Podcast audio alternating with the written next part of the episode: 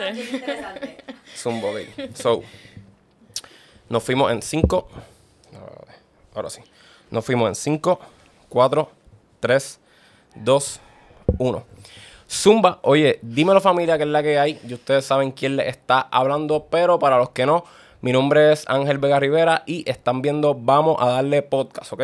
Un podcast en donde realmente hablamos de lo que sea, ya esté solo o con un invitado, como en este caso. Pero lo importante es que al final del podcast ustedes se lleven algo, yo me lleve algo, nuestro invitado se lleve algo, cuente su historia y la pasemos cabrón. So, en el podcast de hoy vamos a estar entrevistando a una persona que estudió conmigo en la UPR de Río Piedras.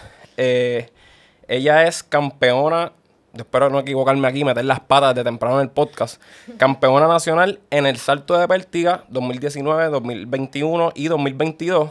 Y tiene un récord colegial. Este, iba a decir el récord, pero se lo dejo a ella que lo diga ya mismo. Así que, oye, un aplausito aquí a Viviana Quintana. So, cuéntame qué es la que hay. ¿Estamos activos o no estamos activos? Estamos activos. Muchas gracias por la oportunidad de estar aquí en tu podcast. Este, me siento muy contenta y estamos ready para contestar todas esas preguntas. Para lo que sea. Vamos para allá, vamos para allá. Ok, so, este, lo he dicho ya en los podcasts anteriores. eh, yo, eh, al parecer, me gusta toquear a la gente antes de, de hacer los podcasts. So, vi que el deporte siempre ha estado presente en tu vida, ¿cierto o no? Sí, completamente. So, ¿cómo llega? Pues mira, este, yo desde pequeña era una chica bien activa. Este, mi mamá al principio trató cosas sencillitas, clásicas como el ballet, pero no, no era lo mío. Sencilla, el ballet. Me refiero más relax, Ah, más ok, ya, tranquilas. ya, ya, ya, ya. Entonces me pasaba, ya tú sabes, para arriba y para abajo dando vueltas y me interesó la gimnasia. Este, comencé a hacer gimnasia desde los 5 años, hice gimnasia por 10 años, de los 5 a los 15. Ya. Este, cuando me salí de la gimnasia, eh, pues tenía ese interés todavía de hacer deporte. Comencé en los deportes más tradicionales aquí en Puerto Rico, como lo que es el voleibol y baloncesto, eh, en la high school, los torneitos y esas cosas. Este, pero como que esa, la gimna- con la gimnasia descubrí mucho lo que era el deporte indi- individual y cuánto a mí me gustaba. Entonces, ya de grande, al incorporarme a un deporte que era en equipo y no tener tanto quizás un entrenador enfocado en enseñarme la técnica de ese deporte, pues como que no, no me encantó la dinámica del deporte en grupo eh, porque me desesperaba, o sea, quería hacer algo, yo venía de hacer un deporte de donde yo hacía cuatro aparatos yo sola y si pasaba algo bueno era por mí, si pasaba Claro. algo malo era por mí. Este, entonces tenía ese deseo aún de siempre desde pequeña mi sueño ha sido este, representar a Puerto Rico, so, seguí buscando que, en qué podía hacerlo y un amigo mío en, ya cuando estaba en cuarto año, este, que él hacía atletismo, me llevó al equipo de Barceloneta en Loraf y allí empecé a hacer 100 metros y 200 metros. Cuando me graduó de la univers de la escuela. De la high eh, school. Exacto, de la high school ok, ok, ok. me, o sea, me queda todavía esa intriga de quiero seguir haciendo deporte, quiero representar ahora mi universidad, que ya había sido aceptada en la UPR Río Piedra. Este, fui a un tryout que para mi suerte no era lo que yo pues buscaba. Este, en la UPR, no sé si en las escuelas, en las universidades privadas también lo hacen, pero en la UPR hacen esta dinámica de un tryout para esos estudiantes que no tienen los puntos suficientes para de IGS para entrar al programa académico que desean y pues ellos les dan la oportunidad de que vayan a un tryout y si sus habilidades deportivas son lo suficientemente buenas, pues ellos están dispuestos a darles como esos puntos extras, pues con la condición de que representen a la universidad este, y sacarle ese provecho en sus habilidades atléticas. Pues yo fui a ese tryout, pero ya yo estaba aceptada en la universidad. Yo fui allí como que bien emocionada y pues tenías que apuntar como que tu cuál era tu promedio, cuál era el programa que tú querías entrar y todo eso para yo saber cuántos puntos a ti te faltaban. Pues yo pues puse toda mi información y el director atlético este, que en ese momento era Freddy Ramos, Sí, sí. eh, me dice, pero ¿y a ti no te cogieron en la universidad? Pues yo tenía un IGS bastante bueno. Y yo, sí, y él, ¿y qué tú haces aquí? Y yo, pues, esto no es un tryout. Y entonces él, él me explica de qué se trataba.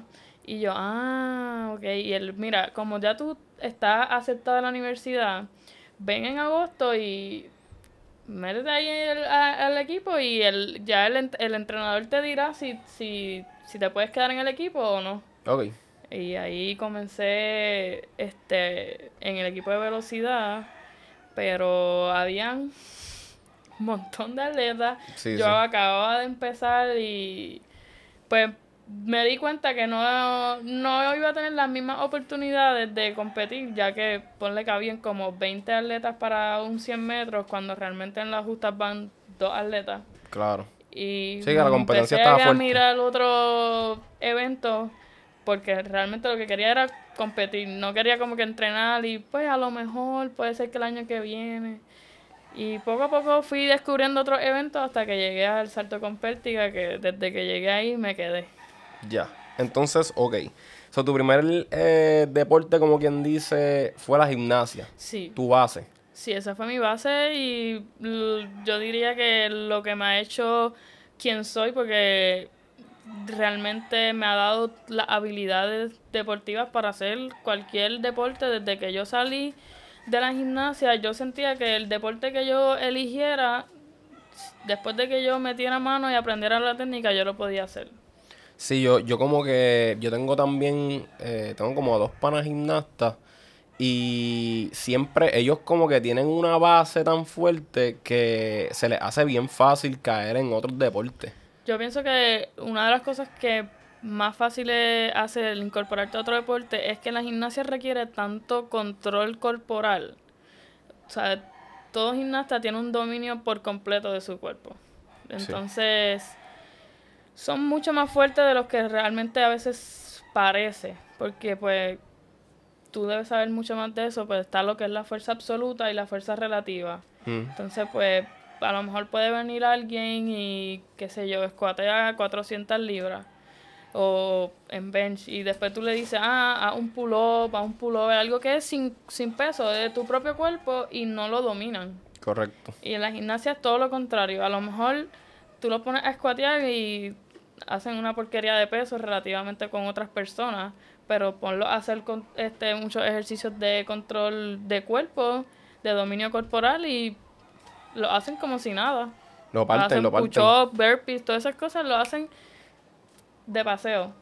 ¿Y crees que, este, porque el atletismo, ya si es un deporte individual, pues, eh, como te digo yo, no, no es tan, por lo menos dependiendo del evento, pero 100 metros, pues eres tú individualmente, pero ya si es un Ya. 4 por 100, pues ahí, si Sí. alguien, este, como quien dice la caga, pues, ¿sabes? Este, se, Sí, se eh. jode, se jode la, la cuestión. Mm, Yo llegué a participar en el 4% de, por la universidad. Este, en un momento donde no habían muchas velocistas y este, yo era de las más rapiditas así de la universidad y me utilizaron.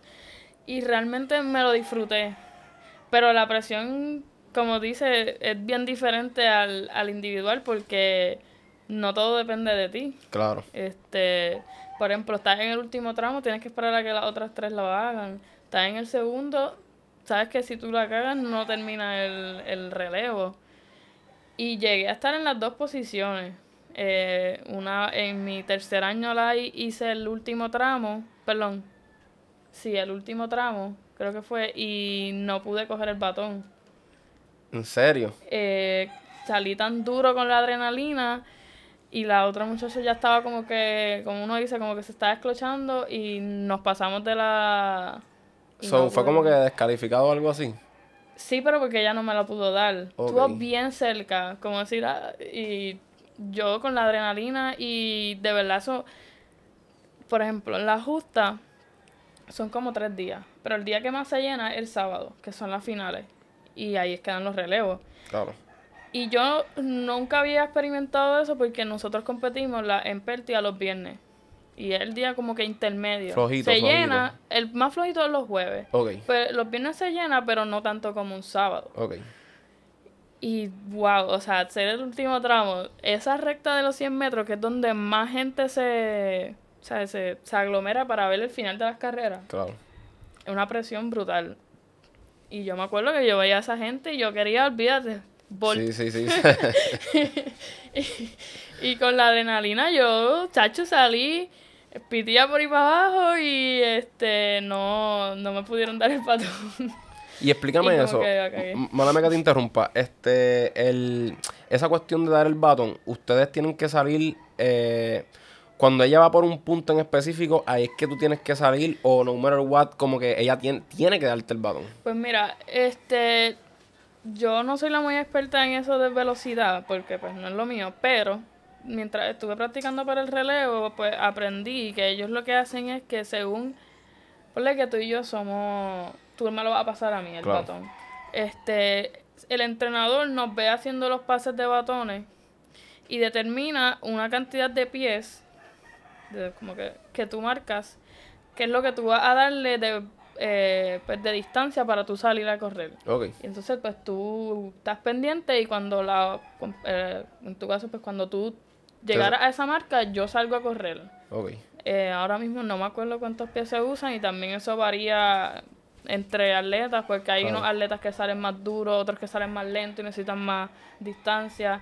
Pero esa es la dinámica. Tú pones una marca eh, que el, entre el entrenador y los atletas determinan cuál es como que el, el punto perfecto. eh, y cuando tú ves que tu compañero está, o sea, pasa esa marca, sales a correr y cuando él te dé la señal, sacas la mano y coges el batón y sales ahí por ahí para abajo. Ya lo so, me imagino que ese, esa, eso fue un bad trip, ¿verdad? Hacho, sí. Pero entonces, ¿qué tú hiciste? Como que si no te puedo dar el batón, pues nada, pues me quedo aquí. Este. Bueno, era el último tramo. So, yo viré para atrás y le dije a ella como que, ah, tranquila, no te preocupes, aunque yo por dentro ¿Y tú por- estaba un bochorno. y tú sabes, toda la recta ahí, Sí, sí, sí, la gente y un, un bad trip brutal. Pero nada, realmente no era mi evento principal. So, quizás no lo sufrí tanto como otras eh, del grupo, que a lo mejor le entrenaron todo el año para eso. Porque ya yo tenía dos eventos más. Yo tenía el salto con pértiga y el 100 con valla. Pero realmente, como quiera, o sea, yo, yo soy una competidora hasta el final. So, a mí me dolió. Y sobre todo, o sea, como que me sentía que había, este, o sea, como que la había cagado con las otras compañeras. Como que yo lo... Eso tuve ahí como que, hecho perdón, Sí, perdón. sí, como sí. que, pero a la misma vez, mi inexperiencia, yo lo había hecho tan poquitas veces. Y era mi primera justa así haciendo el relevo. So, ¿Qué te puedo decir? O sea, cosas que pueden pasar. eh, pues, Una experiencia, una, una experiencia. experiencia, sí. ¿Y piensas que el atletismo este, te pudo haber ayudado en algo con la pértiga? Por ejemplo, ya sea cuando estás saliendo, ¿cómo es que se llama la, la madre esta que tú tienes? O sea, la pértiga, la redundancia, pues ok. Este, ¿Te ayuda este, cuando estás en ese camino a, a espetarla en la cuestión ahí? Pues sí, o sea, realmente nosotros com- o sea, practicamos muchas cosas, porque el, el deporte de salto con pértiga, o el evento de salto con pértiga, mejor dicho, o sea, tú tienes que estar ready en tantos aspectos. Eh, y el tú preparar una carrera perfecta, porque la base del salto está en cuán duro, o sea, cuánta velocidad controlada tú puedas aplicar. Pues tú tienes que correr lo más duro que tú puedas, pero que tú puedas controlarlo de mover los brazos, sacar la pértiga, colocarla en el cajón. Eh, entonces, pues nosotros como quiera repetimos este con valla, por ejemplo, repetimos liso y con valla, porque con la valla te ayuda a, mantener esa frecuencia en la carrera y el liso a buscar la mayor velocidad. O sea que, por ejemplo, cuando los últimos años que yo pues estaba practicando como que mi especialidad era la pértiga, pero cuando me tocaba dentro de mis días de entrenamiento hacer la valla, yo me iba con el entrenador de velocidad para que él pues me diera, o sea, atendiera más la técnica, eh, más específico, buscando pues para cuando yo este participara en el evento de vallas tener lo mejor posible. Pero mi preparación era completamente para la, para la pértiga. Ok, ok. Y entonces, yéndome un poquito fuera, eh, algo que siempre me llamó como que la atención de ti es que de dónde madre tú sacas este flow y este swag de no tan solo en el deporte, pero como que fuera, porque en el deporte tú pareces que has sido, nada, es que me lo acabas de decir, has sido atleta toda la vida, pero está, estar atleta y está como que el atleta, ¿me entiendes? Tú te ves ahí, flow, ¿me entiendes? Como que bien, ¿sabes? Como con el piquete donde tiene que estar. Yo pienso que esas son los boricuas somos así, como que a nuestra manera. no sé, a mí siempre, yo siempre he sido un poco diferente en ese aspecto, como que quizás por mucho tiempo no se veía, qué sé yo, por, el, por, por decir así, el flow más femenino del mundo, pero hoy día que ha cambiado mucho la cosa, que mucha, la mayoría de las nenas, todo el mundo jangueando con tenis y todas esas cosas, pues uno le puede dar más ese toque eh, y sentirse no tan quizá excluida o whatever. Pero realmente no sé, no sé cómo explicarte, pero me, encanta. Me encanta este siempre pues, estar al día. Los tenis son mi debilidad. Esa es mi debilidad. Nunca tendré este, suficiente. Sí, como que siempre, hay, siempre hay espacio, siempre hay un color que no lo tiene o un estilo. Así que lo que sí es, yo yo diría 90% de del tiempo yo estoy en tenis. Es bien raro que yo esté en sandalia o taco, a menos que la ocasión lo merite. Pero si se puede combinar un outfit con unos tenis que se vean brutales, se van con tenis. De sandalia no, no es lo mío. Y menos para janguear que se ensucian mucho los pies, te viran tragos. No me gusta. Así que tú camines así, boom, se te salga como que. O que caiga en un charco el tenis por lo menos se lava. Ah, aunque a veces duelen. Sí, a veces duelen. Pero, hacho, janguear y el pie todo. No, no. Sudadito ahí para tocando la brea. no, no. Pero no sé, me gusta variar. me gusta. Me gusta intentar estilos nuevos y. No sé, como que conocer este. O, sea, diferentes estilos que caigan con, con tu personalidad. Este, y me gusta verme diferente y no llamar la atención no de una manera como que mala, pero sabes como que dejar tu huella siempre donde va. Claro, no, yo es que pienso que realmente tu estilo este es como que tu esencia, ¿me entiendes?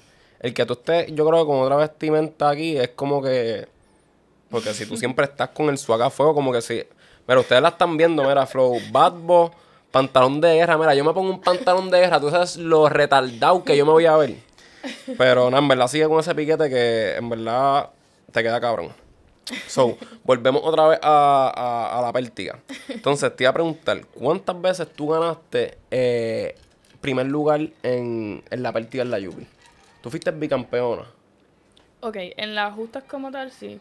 Eh, también en, en la LAI se celebra en como en diciembre este, celebraban como un, ay, ahora mismo se me olvidó el nombre realmente, pero era básicamente como una live, pero no tan seria, porque no se hacía de un fin de semana, no se hacían clasificatorias, este, y ese, creo que solamente llegué a poder participar como dos años, porque era como que no tan usual, como que hay veces, habían años que lo cancelaban, otros que no. So, realmente la justa como tal las gané dos años y ese, que no me acuerdo el nombre, Imperial, los Imperiales, lo gané un año. Ok, ok, ok. So, en la live fuiste bicampeona. Sí.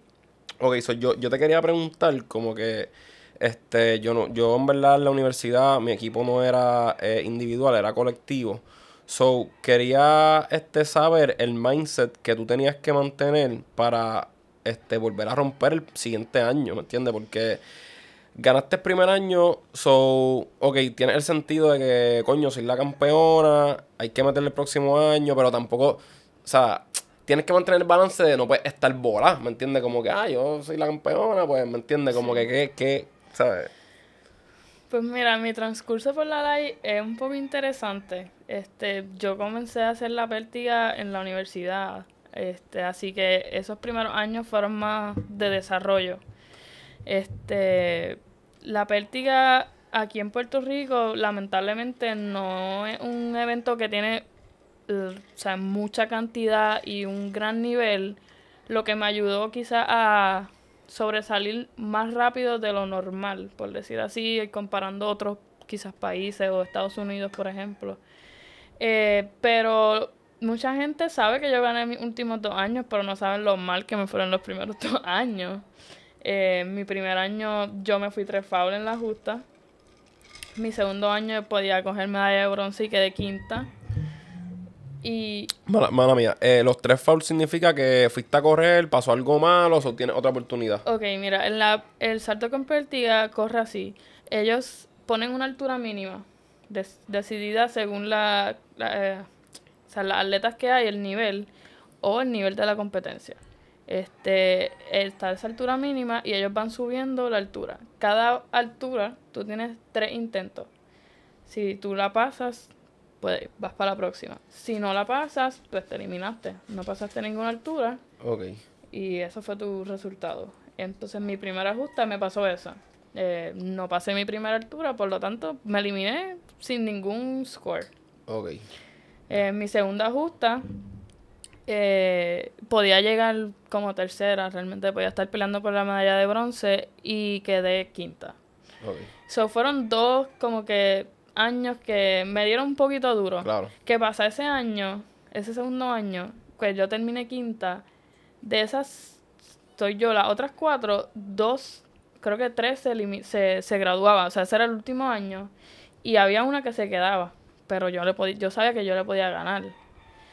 So, desde ese momento, mi mentalidad en la partida cambió por completo. Porque por, los primeros años era como que, ah, qué brutal, estoy haciendo un deporte nuevamente, estoy representando. Pero ya cuando tú ves esa posibilidad de yo puedo ganar, yo puedo ser la campeona de la LAI, en un deporte que tú o sea, yo llevaba relativamente poco tiempo, pues mi mindset cambió por completo. O sea, yo me metí en la cabeza de que yo iba por el oro. Tanto así que yo me obsesioné como que con las cosas oro y era como que todo era porque yo quiero ganar y porque yo soy el oro. No, y para joder, ese año que tú ganaste el, el bicampeonato, yo me acuerdo, te veías cabrona porque tenía, mira, las dos medallas de oro y el pelo, y el pelo ahí oro también. El piquete, el piquete, el piquete. Entonces, pues, ese primer año que yo gané fue, de verdad, fue como que yo me sentí brutal porque, wow, o sea, yo empecé en, la, en el atletismo siendo nadie, realmente. O sea, yo llegué a la universidad y, por ejemplo, como si tú llegaras al equipo de baloncesto, tú sabes cuántos torneos tú fuiste, la mayoría del equipo va a saber mínimo quién tú eres. Claro. Ahora, yo, yo lo que llevaba eran meses en el atletismo cuando yo llegué a la universidad y más bien todo el mundo se conocía y yo ahí como que, ah, bueno, ¿qué es la que hay? Sí, sí. y venir de ser nadie a ganar la LAI, que es como que lo más nivel que hay de atletismo aquí, pues yo como que, wow. Eh, y no solo gané, ese año estuve a punto de, bueno, realmente hice la marca, pero estuve a punto de ir al centroamericano. Wow. Y ya ahí como que yo empecé como que contra este esto puede ser algo que se ponga más serio de lo que de lo que es. Claro. ¿Qué pasa? Yo nunca me voy a olvidar que cuando yo estaba como en mi segundo año de, LAI, mi entrenador me dijo, mi entrenador es un hombre de mucha visión, mucha visión y lo que él te mira y si él te ve que tú puedes hacer, qué sé yo, la marca para un panamericano, él te va a empujar hasta que tú hagas la marca del Panamericano. Y aunque en ese momento tú piensas como que este cabrón está ahí. Está loco. Pues cuando yo estaba como en mi segundo año de, de universidad, él me dijo, ah, ok, esta es mi visión. En ese momento, este, la que estaba como que más dura en el equipo de la UPR de Pértiga se llamaba Diana Lavoy. Y él me dijo, ah, Diana va a romper el récord y tú lo vas, se lo vas a romper a ella. Y yo, yo no sé ni casi pasar esa cruceta, ¿cómo que voy a romper el récord de la LAI? O sea, yo como que, ah, este cabrón está bien. Por loco, por loco. ¿Qué pasa? Cuando yo termino mi, mi último, mi, o sea, mi tercer año, yo, ya lo estoy no está tan loco nada. yo puedo romper esto el año que viene. Así que desde que yo comencé mi preparación para ese último año, mi meta era romper el récord de la LAI. Ganar iba a ser como que el paso o sea, era, obviamente, estar, era la meta. Pero más que ganar, yo me, yo quería romper, o sea, yo lo tenía entre ceja y ceja, yo lo escribía en los espejos de mi casa, en el baño. Qué duro. Y sí. Qué duro porque es que estoy leyendo un libro, mala mía, es que estoy leyendo un libro que se llama Think and Grow Rich. Y hay una parte del libro que te dice que, número uno, todo está en tu mente. Entonces, para tú lograr un objetivo, tienes que primero en tu mente encontrar la posibilidad y decir como que, ah, pero espérate, como lo que acabas de decir, esto es posible. Eso ya no está tan, porque ya te lo creíste, eso es como que pues ya esto no está tan lejos de la realidad. Y el libro literalmente te dice, lo que tú desees, por la mañana te vas a levantar, lo vas a decir, lo vas a escribir y por la noche la misma mierda y lo vas a seguir haciendo hasta que, ¡boom!, lo logres. Pues así yo estaba ese año. O sea, yo de verdad que en ese último año yo estaba estudiando también y se, no se siente bien decir esto, pero para mí era más importante hacer la marca que, o sea, yo estaba metiéndole bien a los estudios, estaba cómoda, porque también yo escogí clases que me pudieran, eh, o sea, me permitieran entrenar adecuadamente, o sea, los horarios y eso, pero, pero todo ese año, esa, yo me comí la pista como que yo era la primera que llegaba, la última que me iba, yo, o sea, esa meta estuvo ahí clara, clara desde el día uno de la preparación. Y fue, o sea, fue una temporada de mucho, o sea, no fue fácil, la verdad. Este, yo me acuerdo que, porque lo difícil de hacer la marca de la LAI es que no es algo que tú puedas hacer, qué sé yo, en la clasificatoria. No, eso tú tienes que hacerlo en la final, en la justa. Si no, no tienes la marca. O sea que Oh, wow. yo llegué ese día allí, o te voy a hacer una historia mejor. Como dos semanas antes de la justa, o una semana antes de la justa, eh, yo tuve mi última competencia de, pues de, o sea, antes de ese momento de la justa. Y mi entrenador me siente y me dice, ok, mira, esto es lo que vamos a hacer. Nos, la meta primordial era ganar, porque pues somos atletas de la universidad y la universidad necesita sus puntos. Claro. ¿Qué pasa? Que ganar no era tan difícil para mí en ese momento. Por lo tanto, yo tenía que hacer como que un equilibrio de la marca que yo necesitaba para ganar y la marca que yo quería romper. So, nosotros habíamos hecho como este plan de, mira, vamos a comenzar la, la competencia a 10 pasos, ganamos, aseguramos la medalla, vamos a 16 pasos y le tiramos al récord. Pues vamos a esta competencia, que era la última competencia antes de la justa, y él me dice, ok, hoy vamos a hacer como si fuera en la justa, el plan de la justa. Y ya, pues está bien. Pues ese día yo competí la peor competencia de la temporada. Wow. O sea, yo comí piso en esa competencia. Yo, los 10 pasos, chilling. Los 16 no podía entrar. Yo entraba y caía en la grama, entraba y caía en la grama, entraba y caía en la grama. Y terminé saltando en esa competencia 350. Y yo quería romper la marca, que en ese momento era 410, ahora es 411. So, 411. yo decía, ¿cómo carajo? Yo voy a una semana antes, estoy brincando 350 y quiero romper la marca a 411. Y es, yo digo que ese día a mí me cambió. ¿Por qué? Porque yo salí ese día como si las justas pasaron y yo no rompí la marca. Ya. Lo cogiste personal. Súper personal. Personal. A nivel de que yo salí de la competencia y yo fui a donde quien en ese momento era mi pareja y yo, mira, yo necesito guantear. Yo estaba bien molesta. ¿En serio? Me puse los guantes y empezamos. y yo boté todo ahí.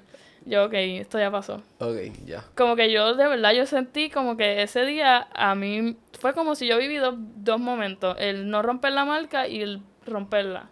Damn. So, después de ahí, yo llego el lunes a la pista y mi entrenador, bueno, tenemos que hacer un cambio porque ese plan, obviamente, no, no es el Sí, no- no- no adecuado. funcionó, no funcionó.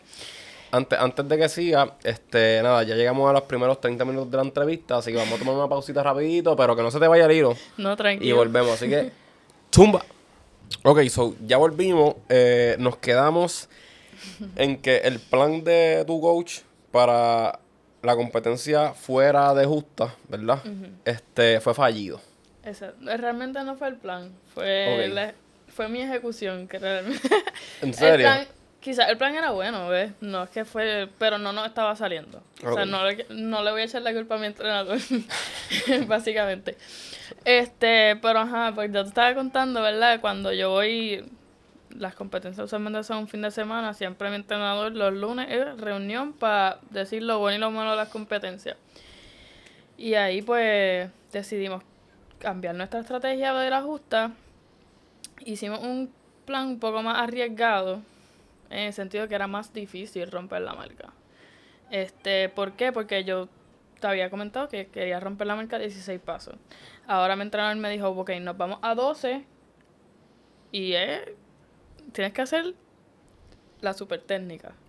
Porque a 16 yo iba a usar una pértiga 14 pies y a 12 una pértiga 13 pies. So era más corta la pértiga, por lo tanto era más difícil eh, romper la marca con una pértiga más corta. Ok. Este, entonces practiqué esa semana esa carrera, que no lo había practicado porque estaba haciendo, o, o sea, estaba en el plan anterior. Estaba haciendo 10 y 16. Exacto. Ok. Entonces, practiqué, eh, las justas eran viernes, practiqué el lunes y miércoles esa carrera y nos fuimos para allá con eso y ver- de verdad era una presión brutal porque, como te explico, o sea, la última competencia me había ido horrible, este, era esa oportunidad, era mi último año, no era como que, está bien, si no me sale ahora, tengo el año que viene. O sea, era la verdadera presión. este, y yo me acuerdo que la, o sea, la emoción que yo sentía era tanta que yo, antes de entrar a la, al- a la pista, ya estaba en el estadio, en área de calentamiento, y se me salían las lágrimas. Pero era del, o sea, de la emoción que yo sentía de como, ok, esto es lo que yo quiero hacer hoy, y si esto pasa hoy, o sea, brutal. Sí, sí. Y dentro de la competencia, wow, este, yo siempre he sido una persona bien, yo digo que es una mezcla, un balance. Para, que, para unas cosas soy muy tranquila, para otras no, pero a mí no me gusta como que roncar. So, yo estaba en esa competencia y wow, o sea, se tardó tanto. eh, desde que comenzó la competencia hasta que a mí me tocó pasaron dos horas y media. Ya tú estabas ahí, mira, como que adrenalina. ¿Qué no pensé yo en esas dos horas y media? Cuando yo entré a competencia quedan dos, dos competidoras. Quedaba una de la Inter y Valeria Massini, que es mi mejor, que es mi mejor amiga. ¿Qué pasa? Yo era la favorita para ganar. Este. Y me habían hecho entrevistas y todo de ah, la que va a ser otra vez la ganadora. Eso es más pressure todavía. Exacto. Pues nada, yo empiezo la competencia en 350. Yo doy foul, Valeria da foul y la de la Inter la pasa. Ok. Vamos para 360. Digo, después, pues mi segundo intento la paso y Valeria la pasa. Estoy tercera por intento. Porque en Pértiga, aunque tú y yo brinquemos lo mismo, si tú lo pasaste en el primero y yo lo pasé en el segundo, tú me estás ganando. Claro. Pero pasaste primero. Yo estoy tercera. Y las otras están, van para 360. Mi entrenador, no, no, tú no vas para 360, tú vas para 370. Y yo estoy aquí esperando. O sea, yo hasta leí, eh, ¿cómo se dice? Como que noticias de como si me hubieran ganado y todo eso. ¿En serio? De la presión que yo sentía de como que primero tengo que asegurarle este, ganar esta. Porque en verdad la competencia estuvo brutal y en- había mucha riña entre la de la Intel y Valeria. Y ella estaba roncando, pero cuando te digo roncando La era la que ella Intel. caía... No, Valeria. Valeria. O sea, ella caía al matre y eso era ¡Ah! ¡Yo vi a tu papá! Una loquera, una loquera. Y yo aquí así. Nada. Tú, La- así mismito, pero por dentro. Así yo estaba...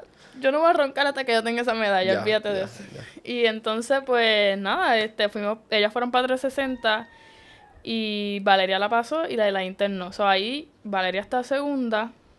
Perdón, Valeria está primera, la de la Inter segunda y yo tercera. Tercero, ok. Vamos para 370. Eh, la, y la Intel ya se eliminó. Y estamos Valeria y yo. Yo lo pasé la primera y Valeria no lo pasó. So, ahí ya yo aseguré la medalla. Ok. En ese momento mi mejor marca era 390.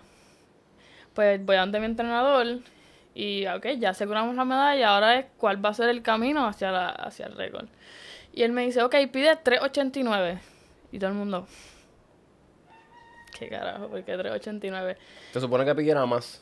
400, Eh, ah, perdón. Pues lo que pasa es que tú, ya después que tú ganas en partida, tú puedes pedir lo que tú quieras. Antes de tú ganar, tú tienes que ir por lo que es la, la progresión de la competencia. Ok, Una vez yo gané, yo podía pedir lo que yo quisiera. La lógica de él era, si su marca es 390, pues yo le digo que pase 389, ella va a sentir que algo un poco más bajito, o sea, está hablando de un centímetro, eso no es ni una pulgada. Em, eso está más bajito de lo que ella puede pasar. Pues di un foul, di el otro. Y eh, yo digo que el momento de más clutch fue eh, el pasar el 390 en el tercer intento, porque era como que, ok, ya yo gané. Pero si yo no paso esta altura, yo no puedo ni siquiera intentar el récord. exacto. Y la pasé en el tercer intento. Y ahí pedimos el récord y la pasé en el, en el segundo intento. Y de verdad que este fue una emoción súper inexplicable. O sea, yo vi, yo caí en mate, yo vi que eso no se cayó, eso estaba así, tac, tac, tac. Y fue como que como que esto es una película Exacto, o exacto, esto acaba de pasar de verdad. Y por más que mi entrenador me lo dijo, mi entrenador me había dicho como que, ah, si rompes el récord, como que no pierdas la concentración, vamos a tirarle la marca para el Panamericano.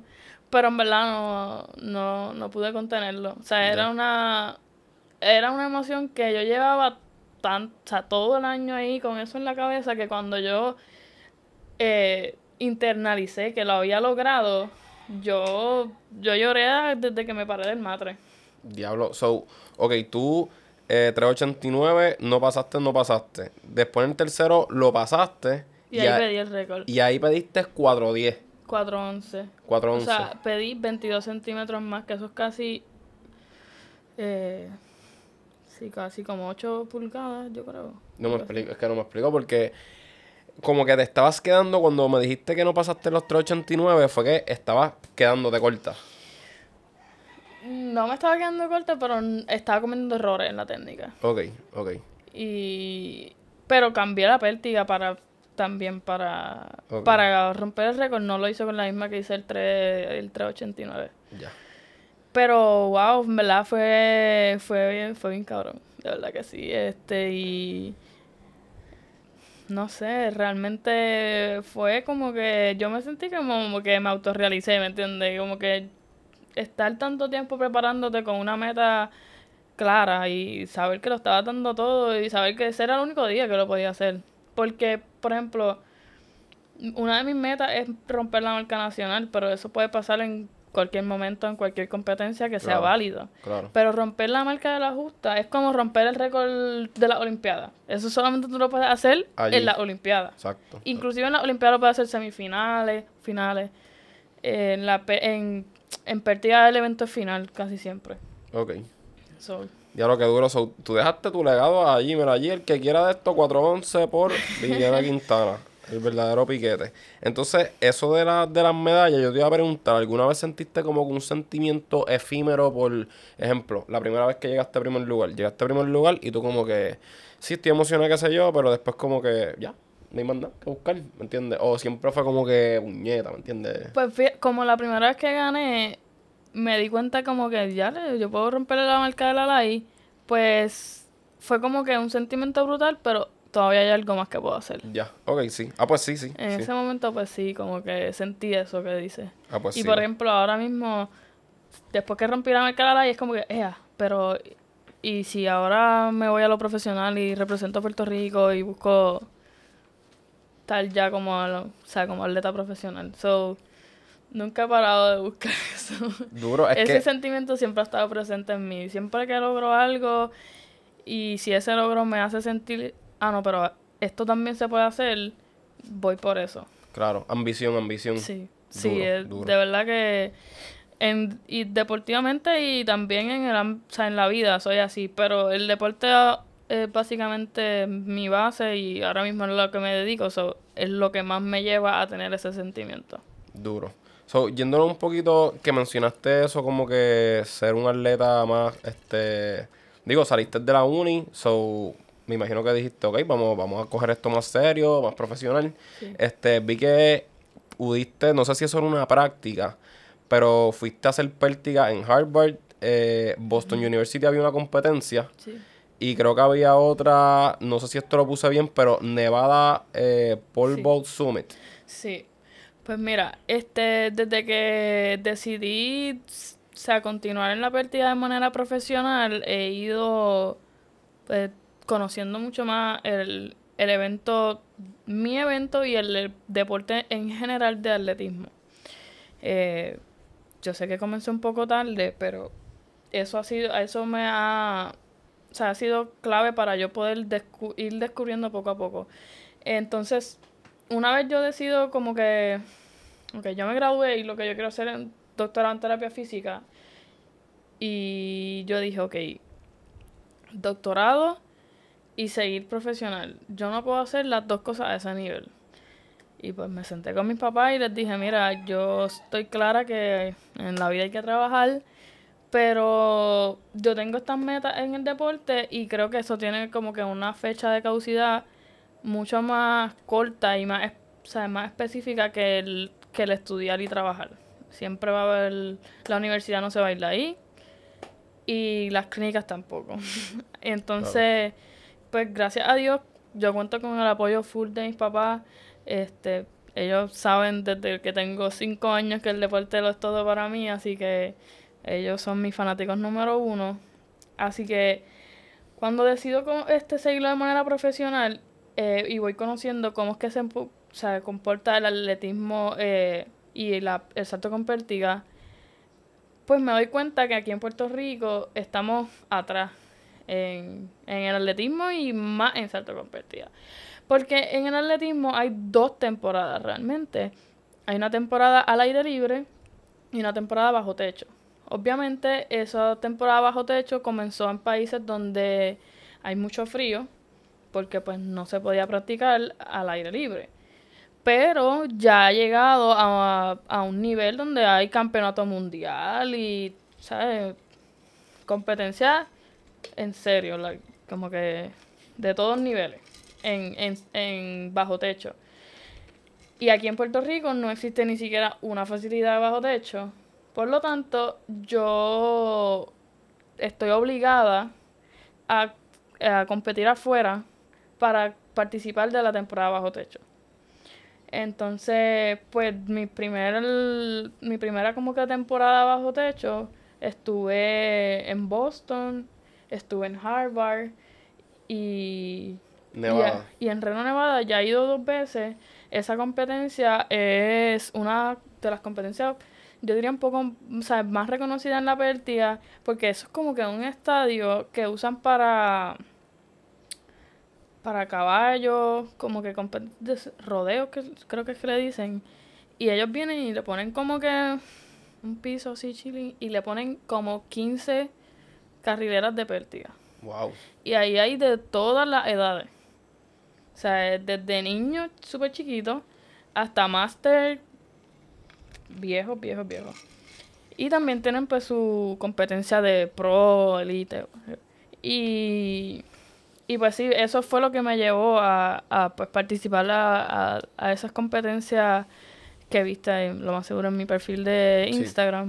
Eh, pero fue en ese camino de conocer pues cómo es que se está moviendo el atletismo profesional o cómo corre el atletismo realmente en otros países y pues incorporarme a, a, a esa vida del atletismo profesional. No, y, y creces porque estás aprendiendo, estás viendo maybe a gente Sí, que tú admiras. Un Brutal y realmente cada vez aprendo más. Eh, esta tempora- esta última temporada aprendí un montón, un montón, sobre todo de cómo realmente corre el ranking eh, en, el, en el atletismo.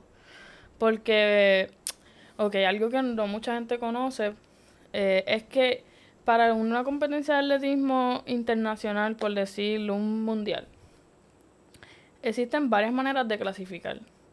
Está lo que es la, la clasificación por la marca mínima, que si ellos dicen, por ejemplo, en pértiga es 470. So, ellos dicen, ah, la que brinque 470 puede estar clasificada por su marca. Y está también la, el- la clasificación por ranking. ¿Por qué? Porque ponle que en pértiga ellos necesiten 32 personas, o sea, ajá, 32 personas. Y si tú estás dentro del ranking, no tienes la marca mínima, pero estás dentro del ranking, pues tú puedes participar. Pero, ¿cómo funciona ese ranking? Pues mira, ese ranking funciona en que tú, por ejemplo, tú eres Ángel de Puerto Rico y tu puntuación es tanta. Esa puntuación es un promedio de tus cinco mejores ejecuciones. Pero esas cinco mejores ejecuciones tuyas se basan en, en que en la competencia a ti te dan una puntuación por tres factores. La marca que tú saltaste, el lugar que llegaste y la categoría de la competencia. El lugar que llegaste y la categoría de la competencia te dan una puntuación aparte que es como un bono. Ok. O sea, mientras más alto el nivel de la competencia, más alto puede ser el bono. Ok. Y, y obviamente según tu lugar también. Por lo tanto, eh, lo ideal es competir en competencias de alto nivel que te puedan dar esos puntos extra. Porque, pues, ponle que aquí en Puerto Rico yo venga en una competencia y salte 420 y tenga la puntuación que me da el saltar 420 y el ganar. Pero ¿cuántos puntos me da la competencia de aquí? Un máximo de 15 puntos. Ahora yo voy a una competencia, salto lo mismo, quizás llegue, no sé, tercera, cuarta y puedo coger 60, 80 puntos por una competencia que haya más o sea, mayor nivel. Y pues ellos vienen, sus cinco ejecuciones, le sacan un promedio y te dan una puntuación. Y esa puntuación es lo que te rankea en, o sea, en el ranking. So, así, eh, y todos esos, a esos detalles los he aprendido, ¿sabes? En el transcurso porque no, lamentablemente no son cosas que te explican por ejemplo, que la federación te sienta y te dice, ah, mira, esto es lo que tienes que hacer, te sugiero estas competencias. Ha sido algo que yo he descubierto por seguir ahí joseando, ok, ¿a qué competencias puedo ir? Porque aquí en Puerto Rico, eh, yo básicamente ahora mismo compito sola. Como que, o sea, una competencia aquí en Puerto Rico y la dinámica es que yo caliento, tengo que esperar a que todas salten, porque usualmente en la marca que yo voy a comenzar ya todas se han eliminado. Y pues la adrenalina de competir no se parece en nada a tu ir afuera y competir con gente más dura que tú o de tu mismo nivel. Porque no estás acostumbrado a tú pararte en la carrilera y que haya alguien al lado. Además de que sacar lo mejor de ti estando tú solo mm, no siempre va a ser lo conveniente. Puede ser que en una que otra competencia te ayude porque ah, no tenías la presión de aquella. Pero a veces el tú sentir esa presión de que alguien te puede ganar, de que, ah, mira, yo le quiero ganar a este, que, o yo quiero demostrarle a este cuán bueno yo también soy. Y eso es lo que saca lo mejor de ti. Eso es lo que, o sea, te hace a veces arriesgar, hacer cambios que solo no, quizás no, no hubiera estado tan abierto a hacerlo.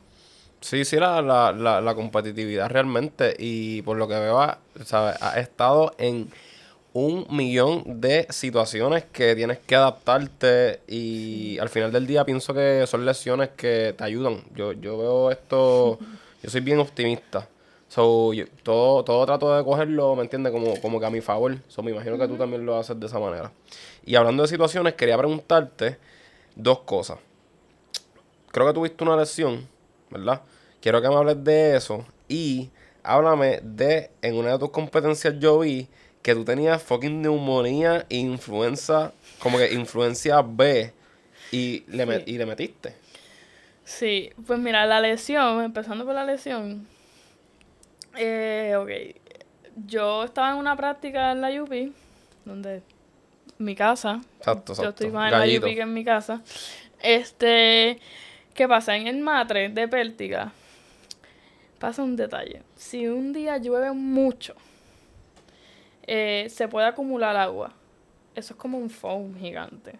Por lo tanto, si se acumula agua, como que el foam se queda como que aplastado hasta que tú saques el agua y él como que vaya otra vez tirándose. Y ese día había llovido excesivamente.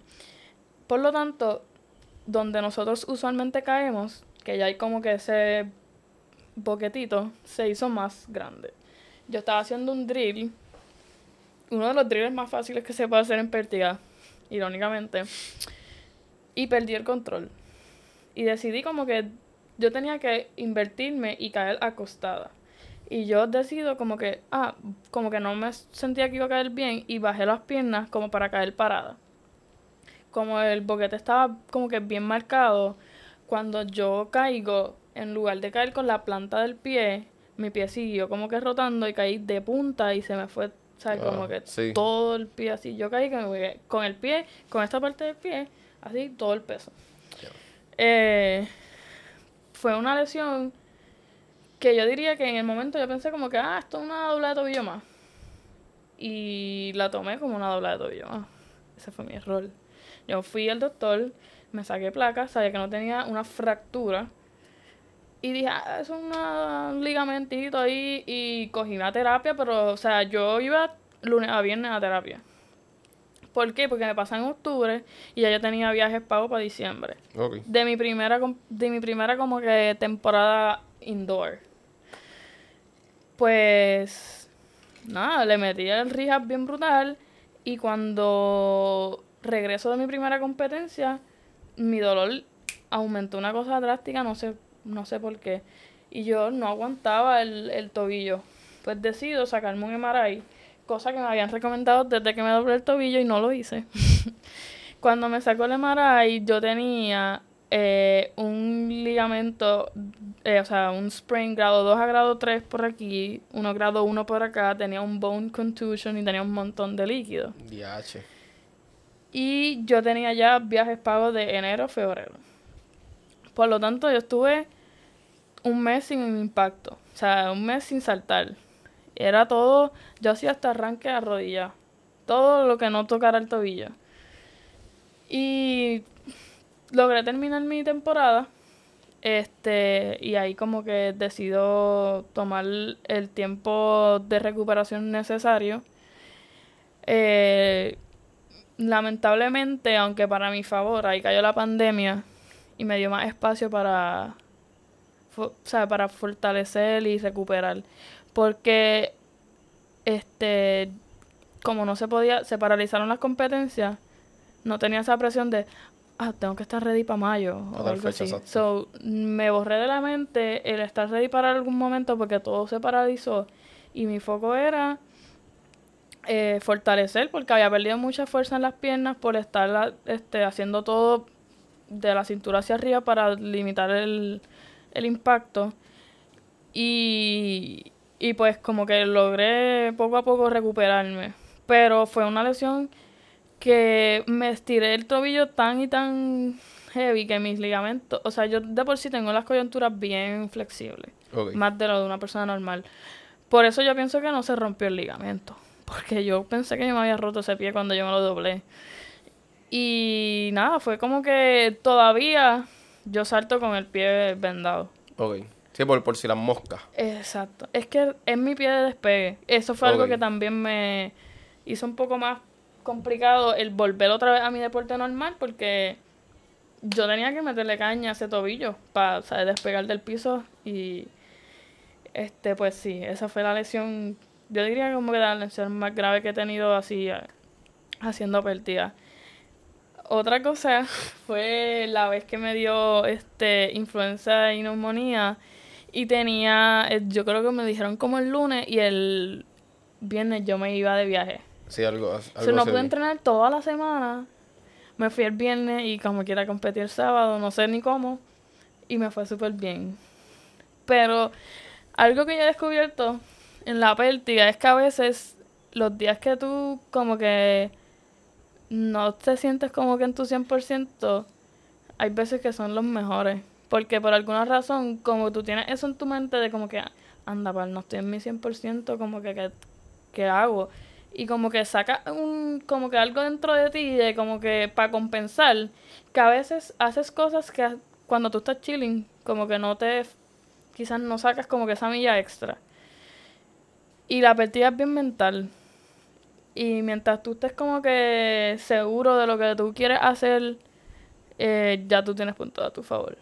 Si tienes dudas, tienes como 500 mil puntos en tu contra. DH. No, y, y, lo he notado de que, o sea, ya esa seguridad mental, eso tú lo tienes hace tiempo ya, con eso de la justa y jodienda. No te creas, la, realmente la vértiga es un constante reto, eso no termina, porque como que cuando tú piensas como que, ay, por fin, ya esta partida no me da miedo, no me da estrés, no me causa ansiedad, viene la próxima. Pues como te expliqué ahorita, la idea de la pértiga es que tú puedas coger la pértiga más larga y más dura. Por lo tanto, mientras tú vas mejorando, una pértiga que te va para una altura en cierta carrera, ya no te da. Entonces tú tienes que ir progresando, por ejemplo. Y la altura es más. La Exacto. La pértiga que yo usé para romper la, la marca de la justa, yo ahora la uso a 10 pasos, quizás 8. Y yo lo usé en ese momento a 12 y era la pértiga más, o sea, mi, yo ni había podido entrar con esa pértiga y lo hice y no sé ni cómo. Por la adrenalina, obviamente, pero Este, por lo tanto, esa como que ese crecimiento mental no te puedo decir como que, ah, ya yo estoy chilling. Eso es algo que yo tengo que seguir trabajando. O sea, yo tengo mi psicólogo deportivo y, y es algo que no puedo abandonar porque de verdad en la pérdida los retos nunca terminan. O sea, si no es por la pérdida es porque te la suben más o porque un día hay viento, porque un día no te sientes mal, estás enfermo, eh, tienes una mini lesión, o sea, no, realmente la pérdida es, un reto, es un reto siempre y, y, esa, pero esa estabilidad mental y esa como que el cómo tú manejes la situación es lo que te va a dar la clave de, del éxito en, en cada competencia porque realmente cada competencia es distinta entre el ambiente, el clima, el clima afecta mucho en la pértiga, este, y las experiencias que estés pasando en ese momento según el, la competencia que estés participando yo pienso que, que sí, en la partida lo que es la salud emocional es muy importante.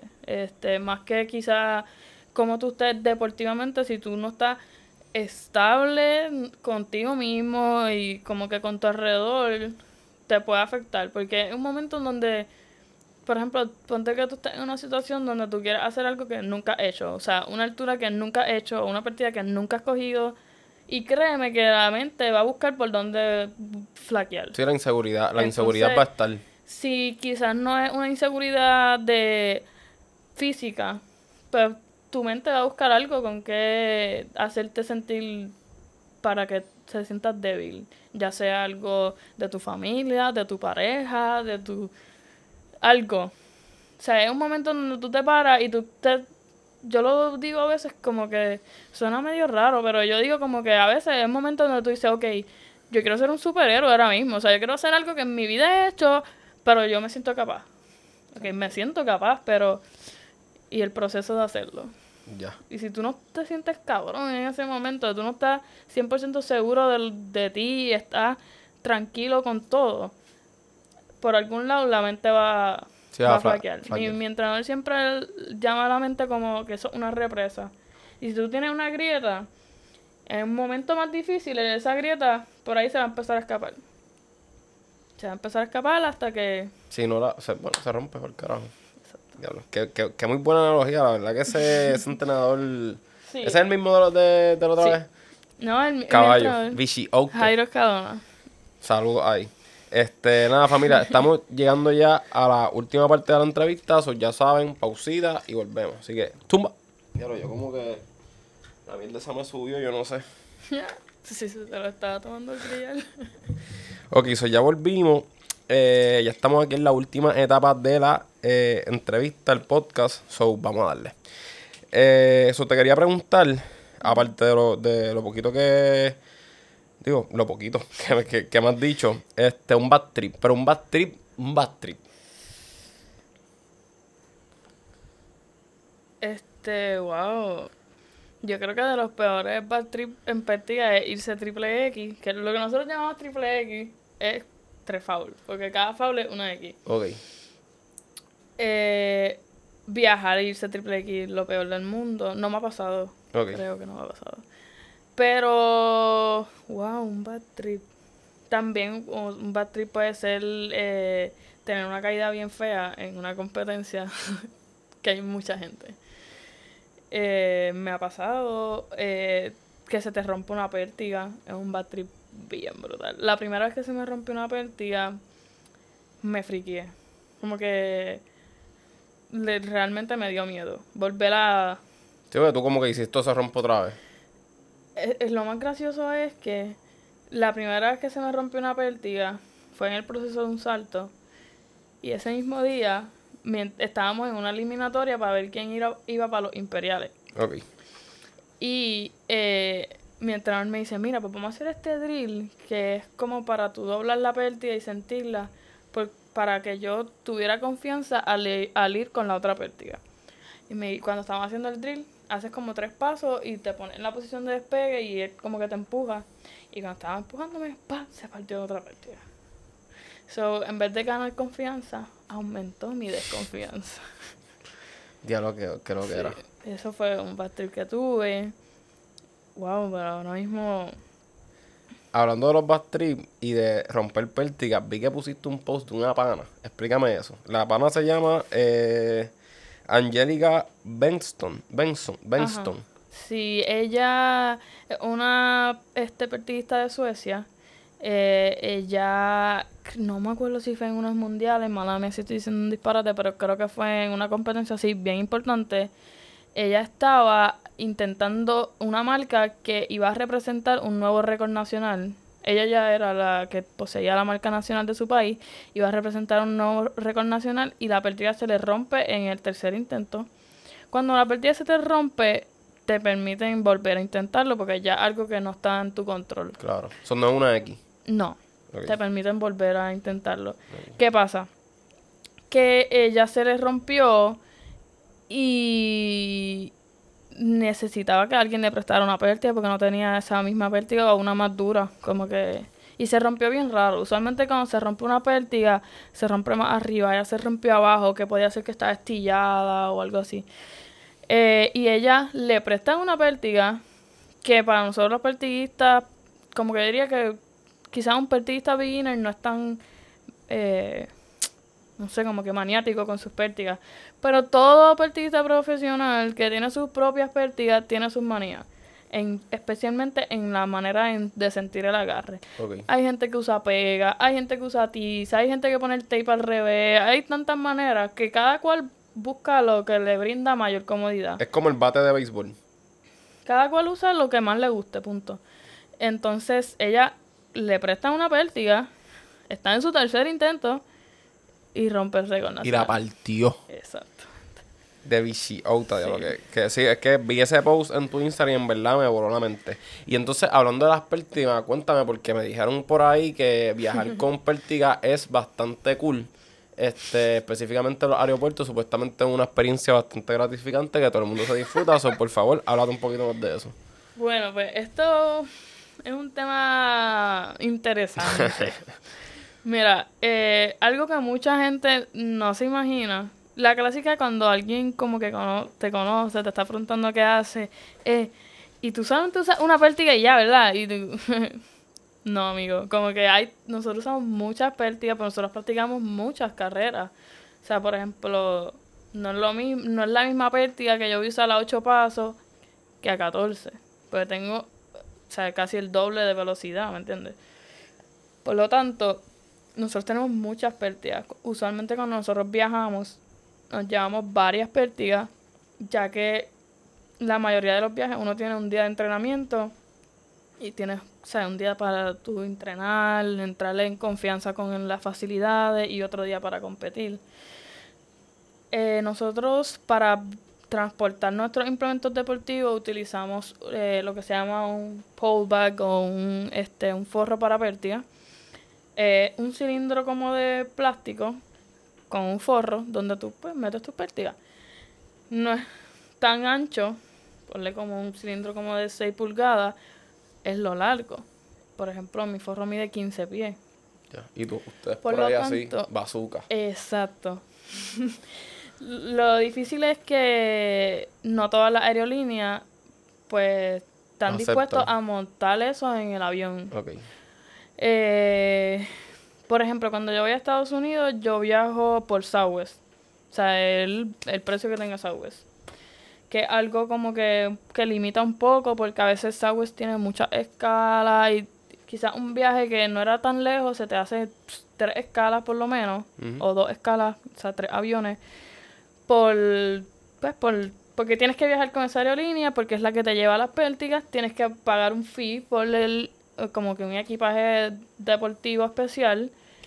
Eh, este, este año fue la primera vez que yo pues viajé a Europa, viajé por Iberia, fue una experiencia un poco intensa. Porque, por ejemplo, nosotros viajamos con la delegación, o sea, salimos de Puerto Rico con la delegación. Viajé, o sea, de Pértiga viajamos yo y, bueno, Diamara y yo, otra compañera, este, teammate de Puerto Rico. Eh, y lo complicado fue que para nosotros íbamos a Alicante. Para viajar a Alicante teníamos que llegar a Madrid y después a Alicante. Sé que son lejos con cojones porque en mi vida he escuchado esa mierda, pero continúa.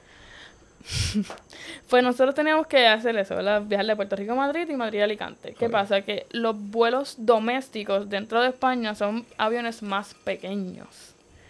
Por lo tanto, en un avión que iba hacia un vuelo internacional de Puerto Rico a, España o de España a Puerto Rico, whatever, eh, se podían poner las pérdidas en el avión. Pero en un vuelo doméstico no se podía. Por lo tanto, nosotros llegamos a Madrid, la delegación se va a Alicante en avión y nosotros nos vamos en carro. Dios mío, por las pértigas. Por las pértigas. ¿Y dónde van en el carro así? Pues mm, gracias a mi mamá, la dura que organizó ese viaje, este, mi mamá organizó un, un taxi, como era como una buceta, como le dicen allá, pero era como un taxi bastante grande que tenía racks. Okay. Entonces, trepamos ahí las pértigas, pero pues el viaje se hace mucho más largo porque es ocho horas en avión, como seis horas en carro. Y nosotros en ese viaje teníamos dos competencias y la mayoría de la gente se fue o en avión o en tren para la otra competencia. Nosotros nos tuvimos que ir en carro. carro. Y fueron. Nosotros salimos del hotel a las 9 y 45 y llegamos como a las 9 y media de la noche. Uh. Hicimos como tres o cuatro paradas. Creo que tres. Pero wow, o sea, yo nunca había estado tanto tiempo en un carro. Yo llegué y yo no quería saber del carro. Para que después cuando íbamos a regresar a Puerto Rico, nos buscó el mismo bus, en la misma buseta que nos había buscado en Madrid, para llevarnos de Huelva a Madrid. Nos quedamos una noche en Madrid para poder viajar de Madrid a Puerto Rico.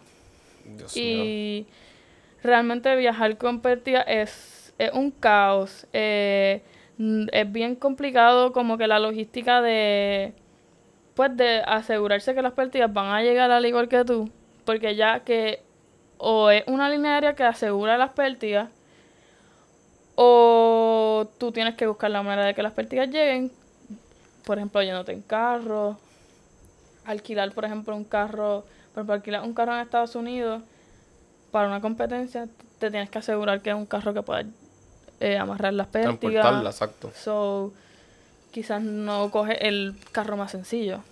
Coge un upgrade, un precio más caro. El costo de viajar las pértigas usualmente puede salir más caro que una maleta. O sea que son... Es un poco cuesta arriba. Aparte de que las pértigas son carísimas. Eh, cada pértiga cuesta como de 600, 800 dólares. Diablo. ¿Y eso es material, este, lo largo? Es, son de fiberglass o carbon fiber. Las que yo uso ahora mismo son carbon fiber. Ya. Eso es lo más cabrón que se escucha. Yo sé que eso no tiene nada que ver, pero... sí, tan dura, tan dura. me encantan las sí. este, Pero sí, son... Realmente el evento de salto con es un poco costoso. Los matres ni se digan. Los matres, un matre con todo estanes y todo eso puede costar 40 mil dólares. O sea que es un evento, o sea, un poquito complicado. Claro. Y costoso y debería ser un poco más fácil viajar. Yo creo que quizá con el, si va cogiendo más auge y van como que se cediendo más aerolíneas, pueden hacerlo un poquito más... Flexible y que no tengan ningún problema con transportarlo. Sí, porque de verdad que... Y también yo pienso que es la falta de conocimiento, porque, por ejemplo, tú sabes lo que es llamar a una aerolínea y explicarle, mira, yo soy atleta, eh, hago tal evento, eh, yo tengo que viajar con mi implemento deportivo, mide tanto, en un forro que hace tanto, y que te digan, ah, ¿y, y tú lo puedes desmontar? Y tú como que eso no y tú no lo puedes achicar, y yo... Y, y si lo picamos, se, se daña. Y tú como que, Dios mío, diablo. Para que ustedes vean la verdadera misión que tienen que hacer, ¿me entiendes? Atletas de alto rendimiento, o sea, no todo es lindy bello y brinqué y hice el récord y la pasé brutal, ¿me entiendes? Como que... Sí, y eh, realmente también viajar, lo mejor es viajar acompañado, porque viajar solo, con pértiga. Pero si ahí me dijiste que viajaste 12 horas, imagínate 12 horas solo así. No solamente eso, en el avión, cargar las maletas y las pértigas es la verdadera misión. Yo he sabido viajar sola con dos maletas, backpack y las pértigas. Y la gente me mira como si yo estoy loca. Cuando yo voy por ahí, la, la verdadera misión. Hacho, por favor, tírate una foto, bregate. Las tengo, las tengo. ¿Las tienes? Sí. Ay, Hacho, en verdad me gustaría, si me envías una así con todos los motetes, pues estaría duro para ponerla como que ahí entre medio de nosotros en la, en te la, envío, te la envío. so, ya estamos entrando aquí a las últimas tres preguntas del podcast. So, la primera que tenía. ¿Tienes alguna música específica que utilizas para ya sea antes de competencia, para practicar? Pues sí, o sea, antes de competencia me gusta mucho escuchar música bien boricua. O sea, como que o artistas exclusivamente de Puerto Rico que tengan mensajes de, de lo brutal que es ser puertorriqueño. Me gusta desde que este desde el último concierto de Bad Bunny me gusta mucho el intro que él usó. No sé si el de el, la primera, la de quién dijo que no. No, no, o sea, el intro que él usó para el concierto. Ah, ya, ya. sí, sí, sí. Sí, que es bien largo. que Uno, uno lloró en, ese, en ese intro. Yo escucho eso antes de una competencia que yo... O sea, tú así, como que... ¡Bum! vamos a darle. literal. Y este, canciones de Fiel a la Vega, de estas que son bien boricuas. Y, y esos son como que etapas. Como que por la mañana son cosas así. Antes de la competencia ya tiene que hacer algo que me hypee, pero... Como que, qué sé yo, artistas de aquí, Bob Bunny, este, Mike Towers, pero canciones, o sea, Mickey Wood, canciones que sean de... De fronteo Entre roncar, lo que es la superación, ese tipo de, de flow me, me, motiva mucho. Como que me pone en el mood de, ok, vamos a meterle. Ya, sí, sí, sí, es que ah, en ese es el mood que tienes que estar. So, este... ¿Qué le recomiendas a cualquier persona que quiera destacarse en este deporte? Pues, mano, eh, yo, si es de aquí de Puerto Rico, lo primero que le voy a recomendar es que vayan a donde el mejor entrenador de aquí de Puerto Rico y quizás de muchos países, este Jairo Escalona. Ahí está. Eh, el Viciote. Exacto. El duro de la pérdida. Eh, ya que para, en mi opinión, ¿verdad? Eh, es la persona más eh, educada y más como que es una mezcla de que es el más que sabe y el más que le gusta aprender. Em, desde mi opinión, no es mi entrenador desde el inicio hasta... O sea, él me cogió desde que no sabía coger una pértiga hasta ahora que pues soy profesional y siempre ha estado dispuesto a aprender, eh, siempre ha buscado sacar lo mejor de mí y de todos los atletas que pasan por sus manos. Eh, nosotros ahora mismo aquí en Puerto Rico, pues el deporte lamentablemente solamente se conoce en la universidad, eh, pero estamos buscando pues empezar un poco lo que es el desarrollo. Así que si es una, un, o sea, después que sea adolescente, yo diría como que, que puede ir ya presentándose, mostrando su interés. Eh, y si es una persona que ha pasado por las gimnasias más todavía porque tienen como que puntos a favor. Es algo que realmente nosotros hasta usamos para como parte de nuestro entrenamiento. Pero les diría que, hermano, que se den la oportunidad. Es un evento que, o sea, tiene mucho que, que, que explotar aquí en Puerto Rico porque como no, no es tan conocido, va a tener quizás muchas más oportunidades de crecimiento que, que en eventos quizás más tradicionales que estás como que compitiendo como que, por ejemplo, si tú quieres ser baloncelista ahora mismo, o sea, ¿sabes cuánto Puerto Rico hacen baloncesto? O sea, vas a tener que hacer el duro de los duros de los duros de los duros para que como que tú sobresalgas y alguien, qué sé yo, hacer el equipo de la federación o algo así. Aquí, gracias, o sea, el evento no es tan conocido, o va a tener o sea, obviamente va a depender de tu talento y de cuán duro tú le metas entrenando. Pero hay más oportunidades, porque es un evento que no es tan conocido. Pero es bien, bien interesante. Yo pienso que nadie va a saber lo interesante que es una competencia de pértiga. Y lo quizás parece como que tranquilito, pero ver una competencia de pértiga que, que esté buena en el sentido de que haya el mismo nivel entre los competidores, que quizás una medalla se decida por intento, eh, no por altura. Es como que una adrenalina brutal. Brutal. Y yo le, le exhortaría también a que vayan a ver quizás una competencia de pértiga para que vean cómo es la dinámica y quizás pues les llame más la atención. Este y pues yo pienso que el momento perfecto para para comenzar es cuando ellos decidan. Exacto. ¿Sabes? Como que no... So, el momento es ahora, ¿me entiendes? No se limiten a que, ah, yo estoy, ya yo estoy grande. Yo empecé a los, a los... Yo empecé un mes antes de cumplir los 19 años. Ya. Y conozco de una eh, saltadora de Estados Unidos que se acaba de retirar y fue una leyenda. Bueno, es una leyenda. Y ella empezó a los 22 años. O sea que no... Uh, diablo hay de todo.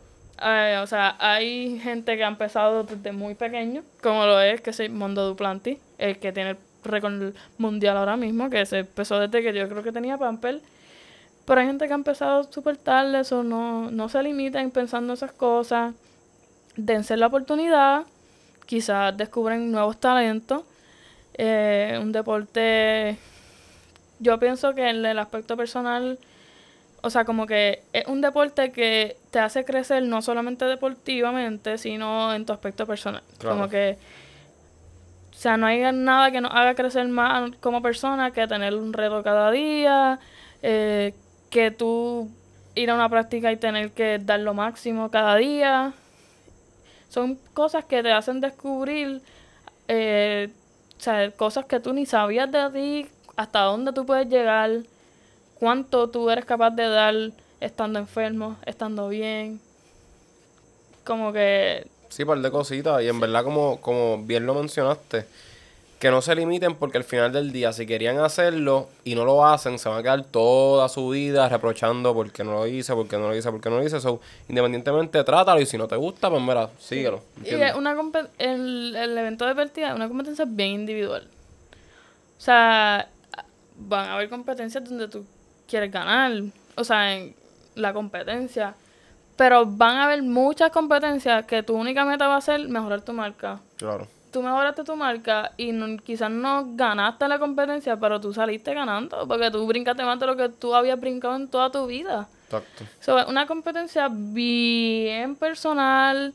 Eh, o sea, tú te puedes retar todos los días y tú buscar mejorar todos los días sin la necesidad de quizás tener una como controversia. sí, sí, sí. Eh, yo pienso que algo que yo he descubierto mucho en la partida es que la, los pertistas somos realmente son, es como una familia. Porque ya de por sí el evento es tan complicado que ¿qué puedo hacer yo para, para complicarte tu competencia? O sea, lo, lo más que yo puedo hacer para evitar, o sea, para hacer que tú compitas mal es literalmente ser una mala persona, ponerte el pie, qué sé yo, craquearte la barba cuando que tú vayas te rompa, cosas así que nadie haría. Pero el evento es tan complicado que más bien tú sientes que la dinámica es bien diferente a otros eventos que hay ese roce de competitividad.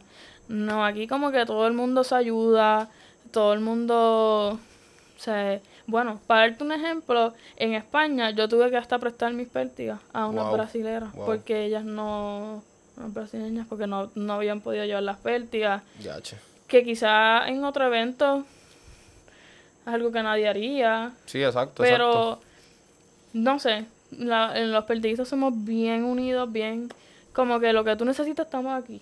Y es porque yo pienso que eso sale a raíz de que el evento es tan complejo y tan individual que yo no puedo hacer nada para como que para evitar que tú me ganes si es que tú eres mejor que yo. O sea, es una competencia individual. Va a ganar el que más alto salte hoy.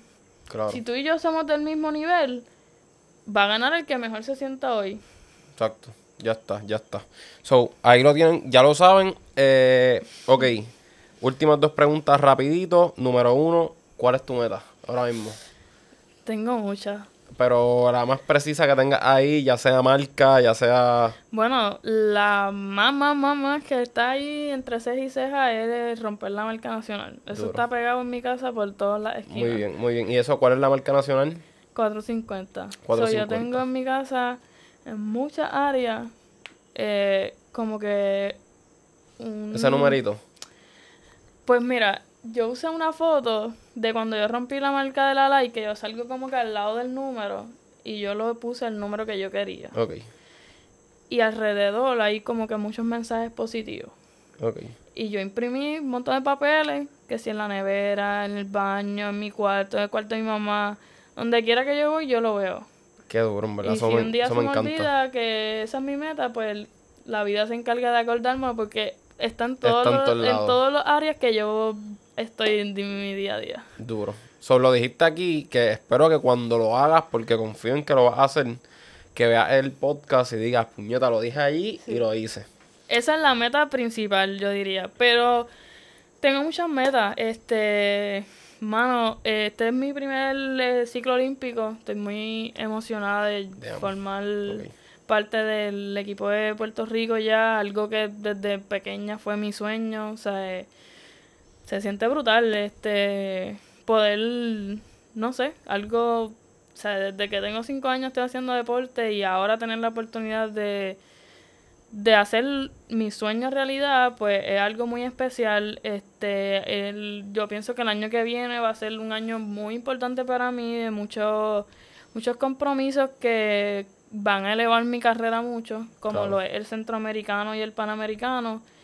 Eh, mi meta, por ejemplo, a nivel centroamericano, eh, ahora mismo estoy en el ranking segundo lugar, por lo tanto, mi meta para ese centroamericano va a ser traer una medalla eh, para Puerto Rico. Eso va a ser algo súper emocionante. Eh, no importa el color, voy por la de oro. Pero no importa el No importa color, el color.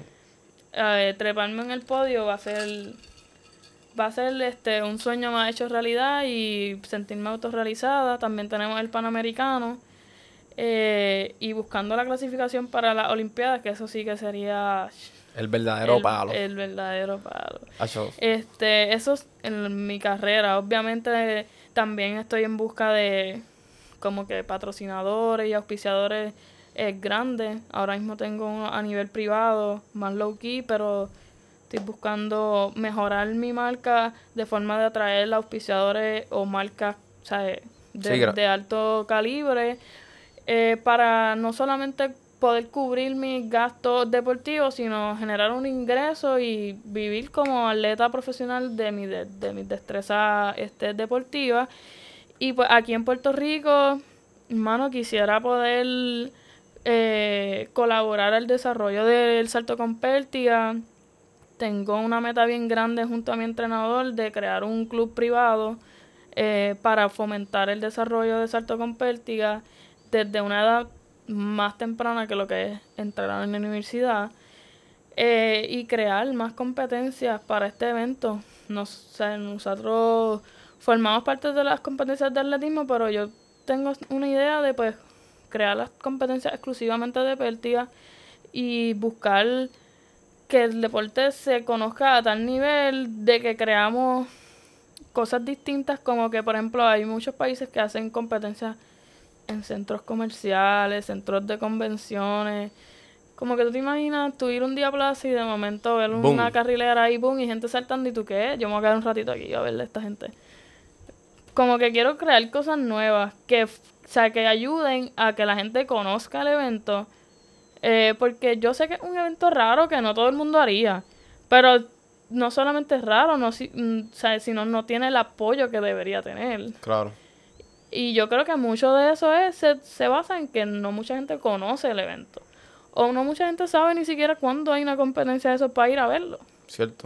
Totalmente cierto. Así que me gustaría también incluir como que competencias bajo techo para que los atletas de aquí de Puerto Rico también tengan la oportunidad de buscar clasificaciones en lo que es la temporada indoor y no se vean como que obligados a solamente viajar, Para, Viajar. para poder participar de ese tipo de temporada. Eh, ya que, pues, como te explico ahorita, eso es algo que se está corriendo internacionalmente, hay muchas competencias. Así que yo creo que hay mucho trabajo que, que hacer. Este. Y pues mi meta es que mis propios éxitos me ayuden a abrir o sea, esas puertas a- en en el deporte aquí localmente. Y, mano, poder aumentar la cantidad de atletas que, que participan en el evento que tanto me apasiona y, y servir de inspiración a otras generaciones o otras, o sea, a atletas, Claro. a- no solamente del evento de Pértiga, que vean que en verdad esto es posible. O sea, eh, nosotros hemos hecho de tripas corazones, pero, o sea, no me arrepiento de nada. eh, me he disfrutado mucho el proceso.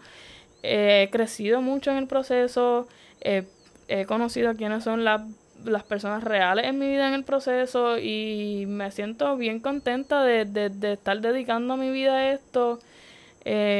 A veces es duro porque a veces tú ves como que personas de tu edad que sí en medicina, graduándose de esto, trabajando, y tu mano, yo, yo estaré haciendo lo que, o sea, algo que, que vale la pena, bueno, o sea, exacto, dedicando exacto. mi vida al deporte. Y pues hay, hay días que uno lo duda, pero hay otros días que uno dice, mano, se siente cabrón, de verdad, y perdonando el francés, se siente brutal.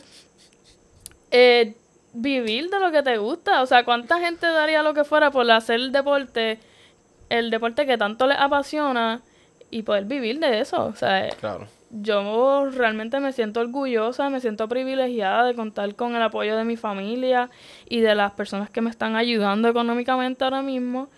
Y de también de mi entrenador, que ha sido una persona que me ha cogido desde, desde que yo ni sabía lo que era el salto con pértiga hasta ser una profesional.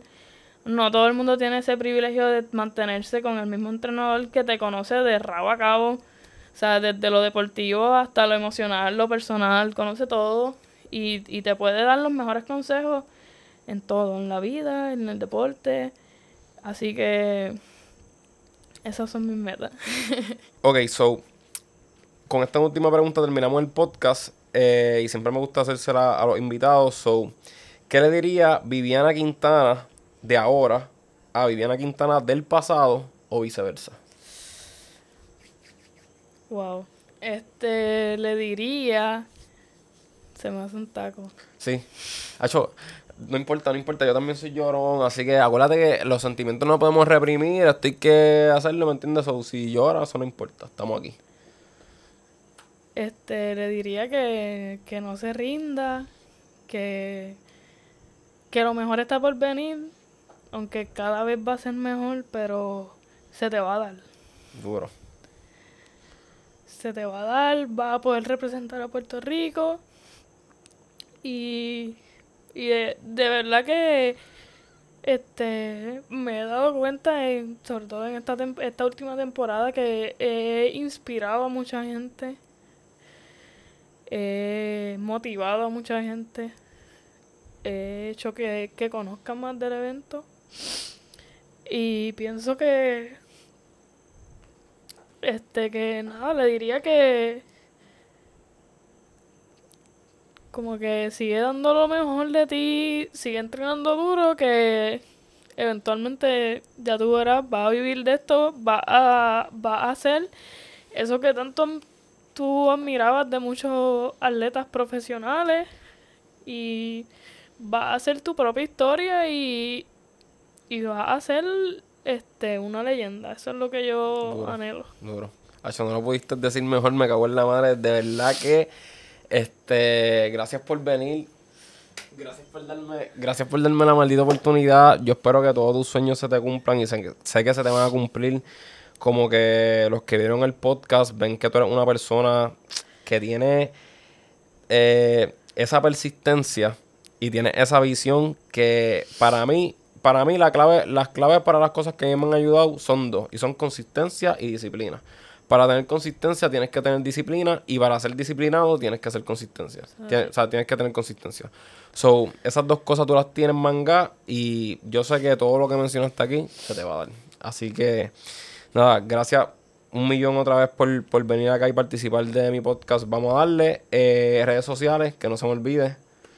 Bueno, primero, gracias a ti también por la oportunidad de, de, pues, de que la gente pues, me conozca de contar cosas de, de, mi historia y mi carrera que quizás nadie sabía. Este es mi primer podcast y largo, una entrevista. O sea, que estoy, que tengo la oportunidad de profundizar en, en los temas y dar, contar cositas más detalladas de mi experiencia.